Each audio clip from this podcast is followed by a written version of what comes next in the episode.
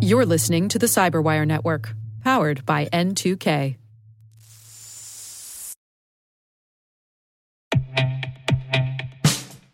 And now, a message from Cyberbit. Mastering cybersecurity is like mastering a sport. You build muscle memory through rigorous practice, then you train as a team to foster cohesion while operating under pressure. Like athletes, cybersecurity professionals thrive on hands on simulation. But traditional courses, certifications, and open source labs won't build you a winning team. You need Cyberbit. Cyberbit offers a hyper realistic simulation environment for your SOC, IR, and C suite to refine your skills, all using the market leading SIEMs, EDRs, firewalls, and WAFs they use every day. Cyberbit is offering Cyberwire listeners a free live fire exercise. Sign up your team now at cyberbit.com slash cyberwire.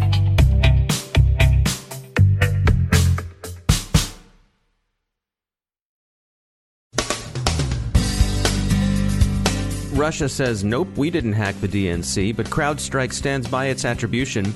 Guccifer 2.0 shows up DNC chair Wasserman Schultz, as both Snowden and Trump share their own speculations. The FBI continues to probe possible ISIS connections to the Orlando shooter. Some GitHub user credentials are compromised. In industry news, some companies are looking at M&A, but at least two prominent ones aren't. Patches this week close Windows Bad Tunnel and Adobe Flash Player vulnerabilities. Analysts express concern over IoT security, and we take a look at car hacking.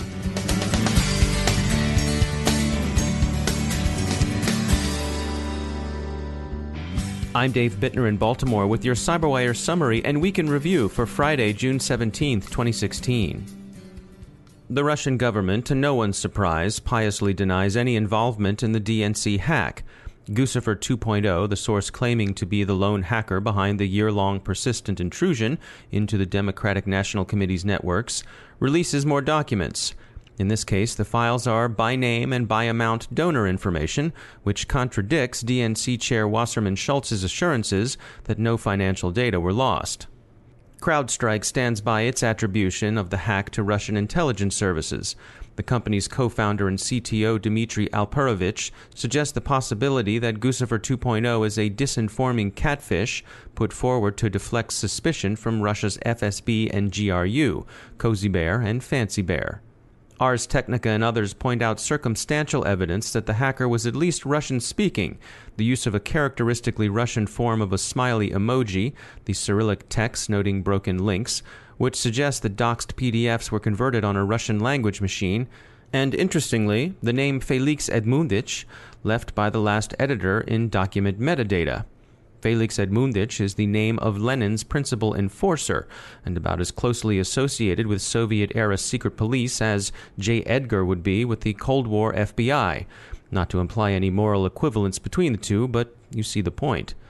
The choice of the pseudonym argues circumstantially that someone working on the documents has a nostalgic urge to be back in the USSR.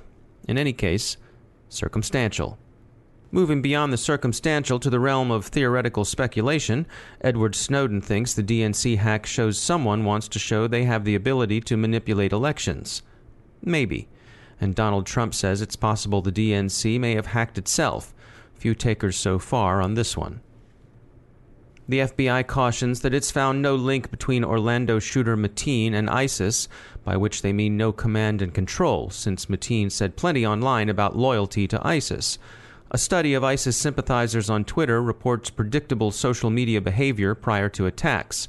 The researchers from the University of Miami and Harvard University also suggest it's possible to identify and track ad hoc web groups, aggregates, as opposed to individuals.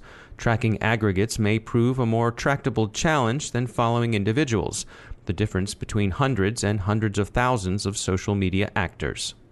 Such aggregate tracking in cyberspace might develop indicators and warnings of physical attacks. In developing threat intelligence on cyber attacks, attack traffic itself provides indicators and warnings of imminent or ongoing campaigns. Such traffic can be collected in honeypots or as live data. We spoke to Dale Drew from our research partners at Level 3 about the difference between these sources of information. We'll hear from him after the break. GitHub has sustained and is recovering from a password guessing attack. GitHub itself wasn't compromised, but many user accounts were. It seems likely the account holders were for the most part victims of earlier breaches from services like MySpace, Tumblr, and LinkedIn.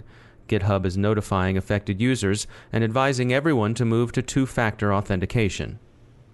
This week has seen continuing reaction, mostly positive, to Symantec's acquisition of privately held Bluecoat.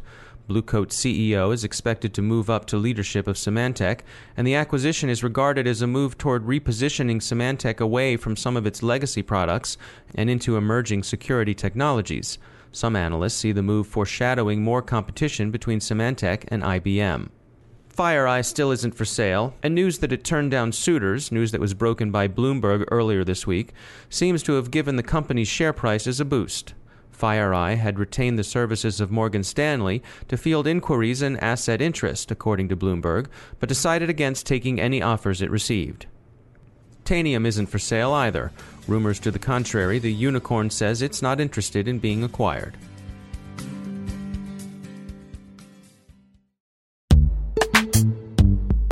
Every day, your IAM tech debt grows. Your multi generational services struggle to work together. Building an identity fabric can fix this. It makes all your identity tooling stronger and allows you to connect any app to any service you want to use with zero coding, zero maintenance, and zero app downtime. Strata's identity orchestration platform separates the identity logic from your applications so you can optimize existing IAM tools and manage them in a single control plane. Now, every vendor, standard, and architecture work together. In short, building your identity fabric means you can secure your non standard apps, keep your complex access policies, retire outdated IDPs, and modernize in record time. So build your fabric with Strata Identity and get rid of tech debt for good. Visit strata.io slash cyberwire, share your identity priorities, and receive a pair of AirPods Pro. Offer valid for organizations over 5,000 employees. Connect today at strata.io slash cyberwire.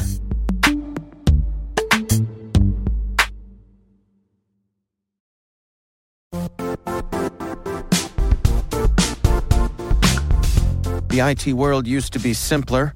You only had to secure and manage environments that you controlled. Then came new technologies and new ways to work. Now, employees, apps, and networks are everywhere. This means poor visibility, security gaps, and added risk. That's why Cloudflare created the first ever connectivity cloud. Visit cloudflare.com to protect your business everywhere you do business.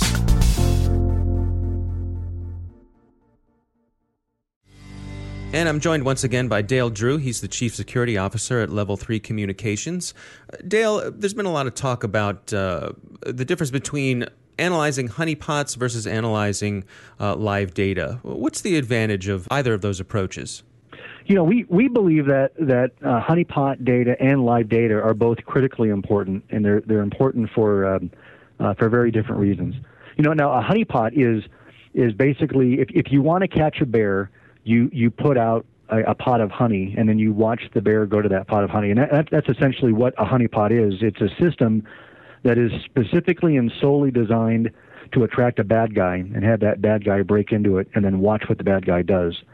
Um, and so honeypots provide a, a pretty significant advantage. You know you you have the ability of of capturing everything the bad guy does as they're trying to break into the system and once they've broken into the system and then what they're searching for when they're on the system. So there's a pretty wide variety of honeypot uh, capabilities to respond to each of those sort of notions. Uh, remote access, uh, you know, local access, and even content analysis. So we think honeypots provide a pretty significant advantage in getting the context of what a bad guy is doing and how they're doing it. But live data is also pretty important. And one of the advantages that, that you have as a network um, a provider is that you've got a view of the entire neighborhood. So you don't have to, the, the disadvantage of honeypots is that you have to wait to be a victim. You have to wait to be compromised to know when a bad guy is after you. If you already know where the bad guy is, using live network data allows you to see that bad guy access customers or access the network before they even uh, even hit a honeypot. And so when we when we stop network traffic, when we stop the bad guys, we're able to see that bad guy move and manipulate and try to regain access back to the network uh, live without having to wait for a honeypot to be compromised. Is there any sense that, that the bad guys are are, are getting a, a better notion of, of when are they detecting the honeypots better, or are they able to uh, to know when they're being lured into one? Yeah, I, I would say honeypot uh, technology is a very vicious cat and mouse game. Um, bad guys will will specifically be looking for honeypot technology uh, and and honeypot behavior, and and a lot of malware is designed to either not operate at all or to operate differently when it detects a honeypot.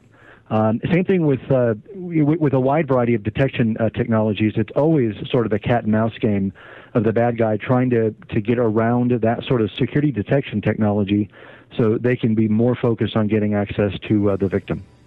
All right, Dale Drew, thanks for joining us.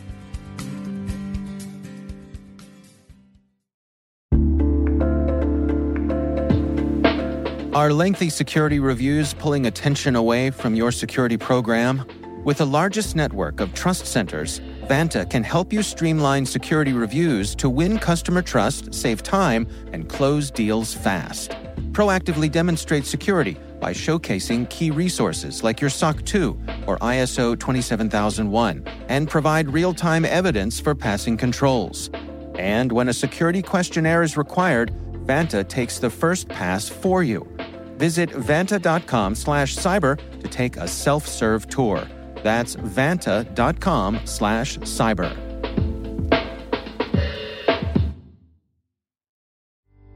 Looking back, this was, of course, June's big week for patching. Microsoft published its customary Patch Tuesday fixes, the most interesting of which addressed a widespread network traffic hijacking vulnerability that's going by the name of Bad Tunnel. Bad Tunnel can be exploited through all versions of Microsoft Office, Edge, Internet Explorer, and some third party Windows apps. Tencent's Xuanwu lab in Beijing, which discovered the flaw, describes Bad Tunnel as affording a way to spoof NetBIOS across networks. Adobe issued its promised Flash Player patch for Windows, Macintosh, Linux, and Chrome OS late Thursday. The zero day it fixes is being exploited in the wild, especially in an espionage campaign by the ScarCruft APT group. Internet of Things concerns touched at least three areas this week. Booz Allen Hamilton published an extensive report on industrial control system security. Booz notes the familiar array of threat actors interested in ICS attacks nation states, criminals, hacktivists, and insiders. The report sees the barriers to entry dropping as ICS attack tools show the same movement toward widespread availability and commoditization visible in other criminal sectors. And a senior NSA leader's public musing about the intelligence that could be garnered from connected medical devices excited widespread, often slightly paranoid comment. As our cars become more connected and as self driving systems are under advanced development in many places around the world, many wonder about the future of automotive cybersecurity. We'll go that speculation one better. Today we talk about the present of automotive security with Craig Smith, founder of Open Garages and an expert on hacking cars. In the beginning, you know, we had vehicles that are all mechanical. Nice thing about that, of course, is that when you bought a vehicle, you pretty much have got the bill of materials with the vehicle uh, which made it easy to, to work on it and tinker and all that good stuff. Um, and eventually we started getting these electronic components put in. Um, but eventually the boxes had to talk to each other, and then the went from discrete logic chips actually microcontrollers, which is running firmware, and the complexity grew as we started switching to a network-based model. Still, we weren't quite to the area of having cyber risk yet. You didn't really run into a, I guess, a real threat until we started adding more and more connectivity. Uh, you know, it started pretty small, you know, some digital radio stuff, you know, XM satellite, those kinds of things. Um, but now they've gotten to the point where most of the communication that, you know, external are things that most people recognize from a normal network or normal laptop, such as wireless access points and Bluetooth and um, cellular uplink. And things like the cellular uplink is a great example where you've gone from a closed system to one that's now reachable from anywhere in the world. Smith says it's only in the last few years that automotive manufacturers have started to put significant resources into the cyber related security of their products.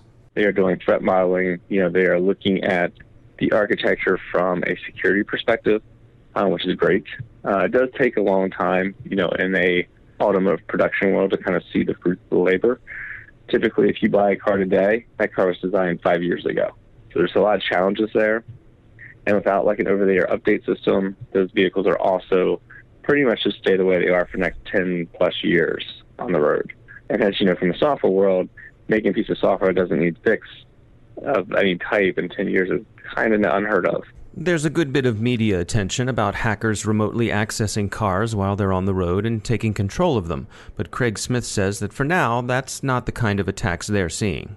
What we're seeing as far as the malicious users right now, um, they're really just taking cars. You know, they're not doing anything more complex than that yet. So once the threshold for you know, stealing a car electronically becomes easier than just smashing a window, you go that route.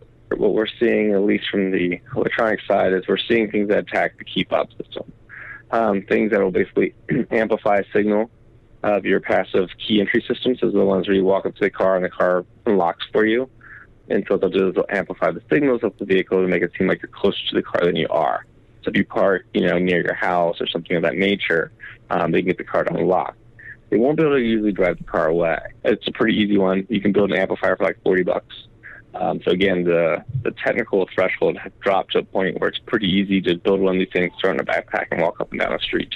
Like any rapidly evolving attack surface, Smith expects to see exploits evolving too. So I think what you're going to probably see as we get more of a traditional hacker malicious element uh, into automotive is you're probably going to see things such as data harvesting. You know, you're going to try and locate things such as like undercover squad cars. That's worth a lot of money um, listening in on the microphone inside of vehicles, uh, especially for high profile vehicles, limo services, things of that nature. Those are worth a lot. And then hopefully not, but you, know, you could even see things like ransomware and stuff of that nature. I think regardless, we're going to see that kind of stuff before we start seeing people trying to hurt other people with it. Um, it's possible, of course. I would demonstrate that it's possible, but it's you know you, you kind of have to be a little bit messed up to decide that that's a, a normal thing to do. This isn't defacing a website. We're already seeing cars that assist their drivers, and as self driving cars develop, Smith sees interesting challenges and opportunities for passenger safety. NHTSA has said in 2018 that you know we basically need vehicles that can you know sense if a car's in front of them and, and automatically apply the brakes. All right, so that is a vehicle who will override the human. The human sitting there saying, I want to give it gas. Uh, the car decides, no, I'm not going to give it gas. As a matter of fact, I'm going to do the opposite of what you just said. I'm going to apply the brakes. All right, so that's a car overriding a human, simple system. Self-driving cars have a much larger attack surface, but they're designed differently. Um, and we have cases like uh, in California where the judges are saying like, hey, we need a steering column inside of the self-driving car so humans can override the car. You can't have both. So as we're moving forward, we can't have humans overriding cars while the cars are overriding humans. You know, we have to decide which one we decide is safer and go with it.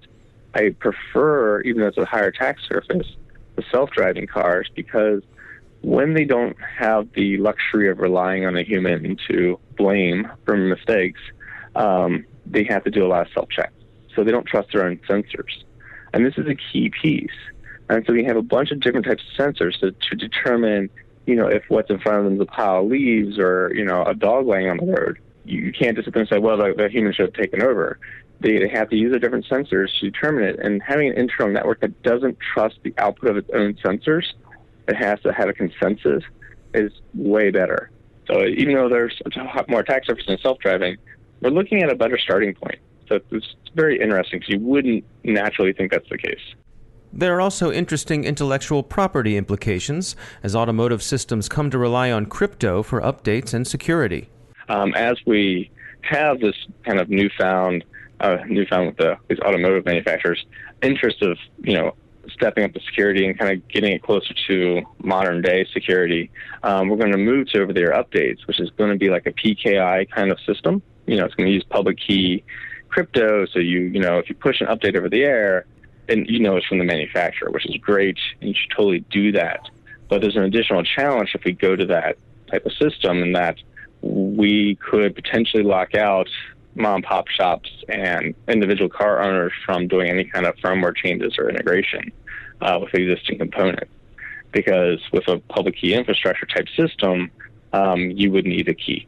And unless they're going to do some significant key management, we could really get down to a point where even though you paid a bunch of money for your Tesla, you may not really own it because you can't make any changes to it. And I, actually, the reason I'm bringing it up is I see people in the security community make this mistake more than I see the automotive community making the mistake. Um, automotive community kind of gets the right to repair and right to tinker. Uh, security people are like, lock everything down. Only you get the key. We did a good job. Let's go home. And that's not how it's going to work with cars. You have to do the hard step.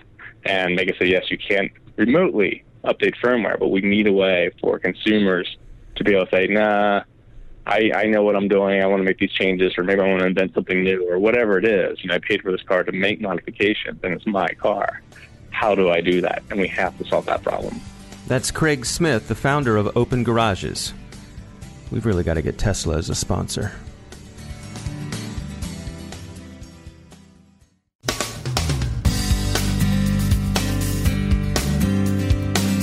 And that's the Cyberwire.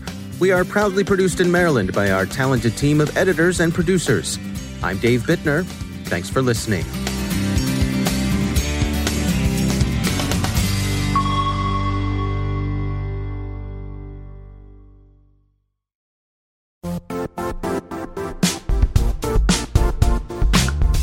And now, a word from our sponsor, Zscaler, the leader in cloud security. Cyber attackers are using AI in creative ways to compromise users and breach organizations. In a security landscape where you must fight AI with AI, the best AI protection comes from having the best data.